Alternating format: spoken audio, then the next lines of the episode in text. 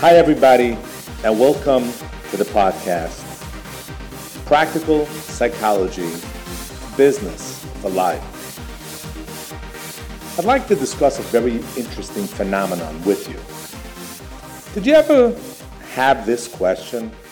Did you ever wonder why, when you ask your physical body or you give it an instruction or make a request, for example, you tell your finger to touch your nose, it touches your nose. It never puts up an argument, puts up a fight, disagrees, says it's not interested, freezes, it cooperates.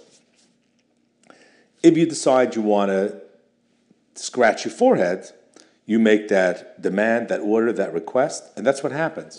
There's no struggle and fight. Yet when it comes to emotions and feelings, a whole different ballgame.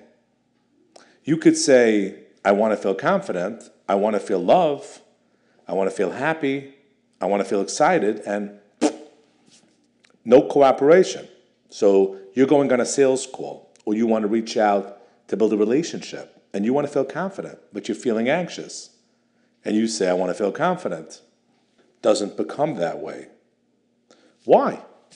Why does it seem like that I'm the boss of my regular world, my physical world, yet when it comes to my emotional world, I'm not the boss. There seems to be another power, another manager, another sailor, another pilot that runs that part of my life.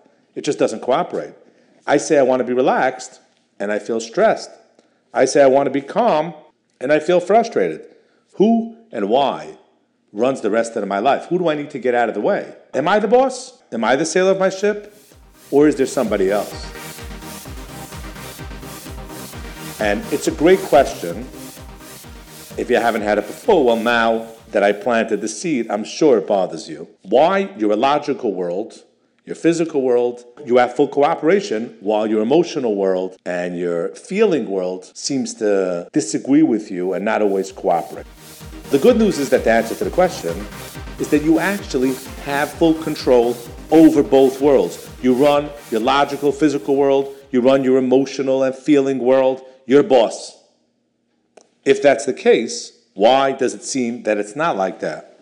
And the answer to that question is because there's a different set of rules that you need to utilize to operate in your physical world, in your logical world, versus the set of rules you need to operate to manage your emotional and your feeling world and mixing up and not being clear when to use what will cause a lot of stress, will cause a lot of confusion, will cause a lot of frustration because it's not going to work efficiently. And in this podcast, I'd like to share with you the difference, your two worlds, what I call your logical world and your emotional world, and the different set of rules so you can actually make your brain work for you and utilize the supercomputer between your ears in the most effective way to forge ahead towards the life that you dream about and desire to create. Let me give you the following analogy so you see the difference clearly between your emotional world and your logical world.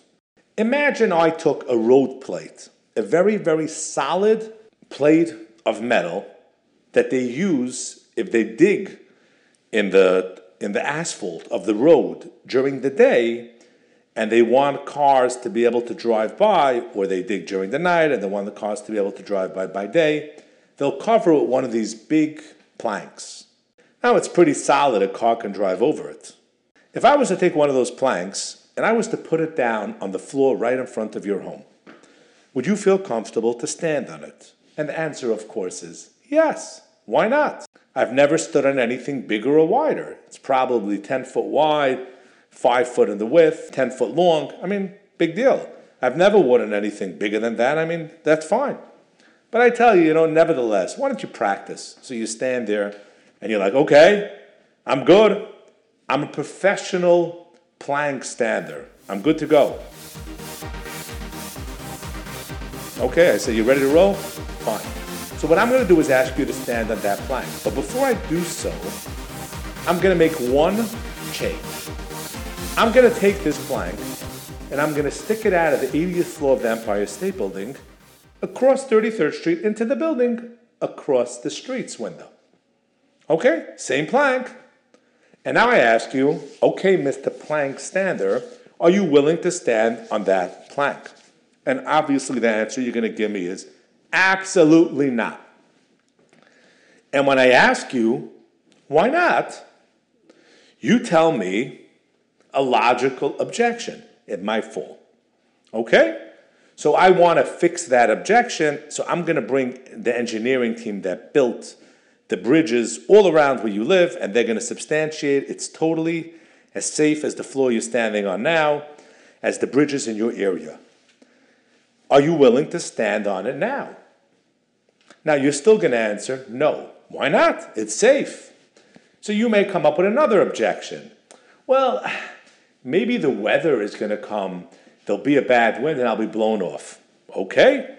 So I'm going to bring the whole meteorology team in your area, best of the world. They're going to substantiate that there's no wind, totally safe, no problem. Okay. Are you willing to stand on that plank? Still not. Why not? So you might give me another objection. I'm not sure if I feel good and I'm okay, you know. I don't want to stand on it. Okay, so I'll say, no problem. I'll bring all the doctors in the nearby highest ranking medical facility and they're going to substantiate you're totally healthy. Good to go. Are you going to stand on it now? And the answer is still no. Why not? So we could sit and spend several hours, you coming up with a logical objection, and me explaining to you why it's inaccurate, or how I'm going to deal with that objection and mitigate that objection, you're still not going to wind up standing on that plank. And the question is, why not? The doctors are here, the meteorologists are here, the engineers are here. Why are you not willing to stand on it? You just stood it on it on the ground, no problem. You said that you were a professional plank stander. How come you can't do it now? Logically, it's totally as safe as on the ground. Same exact thing. We have all the professionals to substantiate. It's equally as safe as when it was on the floor. Why are you not willing to do it? And the answer is simply that even though logically I totally was able to make it safe and totally be able to substantiate that it's equally as safe as downstairs, that's in the world of logic. But there's something deeper than logic, and that's called imagination. Your imagination is deeper than logic. So when you look down and you say, Ben, what are those little boxes down there on the floor? And I say, Oh, those are buses. Then you ask me, What are those little squares down there? And I say, Oh, those are cars. And then you ask me one last question What are those little dots down there? And I show you that those are people. And in your mind's eye, you see a little red dot on the floor. And that little red dot represents you after you fell.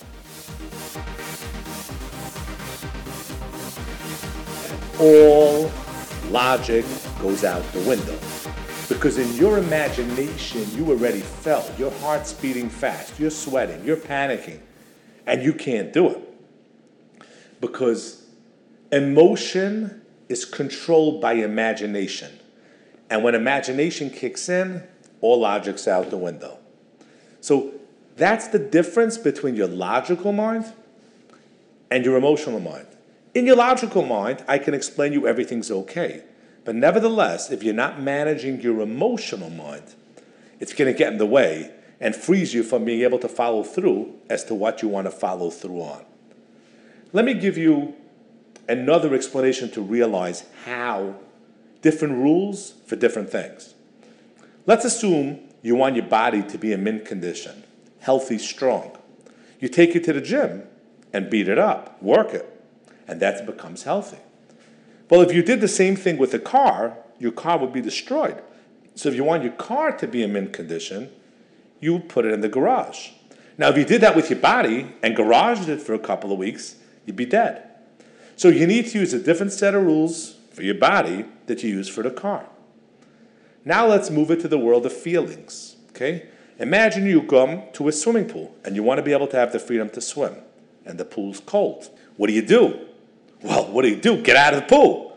Yeah, but if you do that, you're never going to be able to swim. So you do the opposite of what logic tells you. Logic says, get out of the pool if it's cold. You say, nah, nah, nah.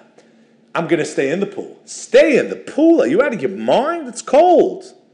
No, but you know the trick. You do the opposite.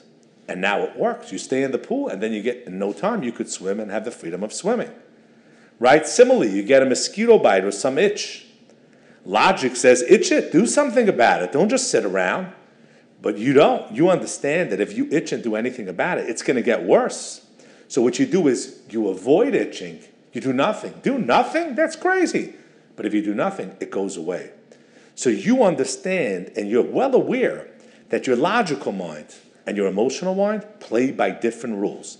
Mixing up the rules is the equivalent of parking your body in the garage and beating your car up to take care of them.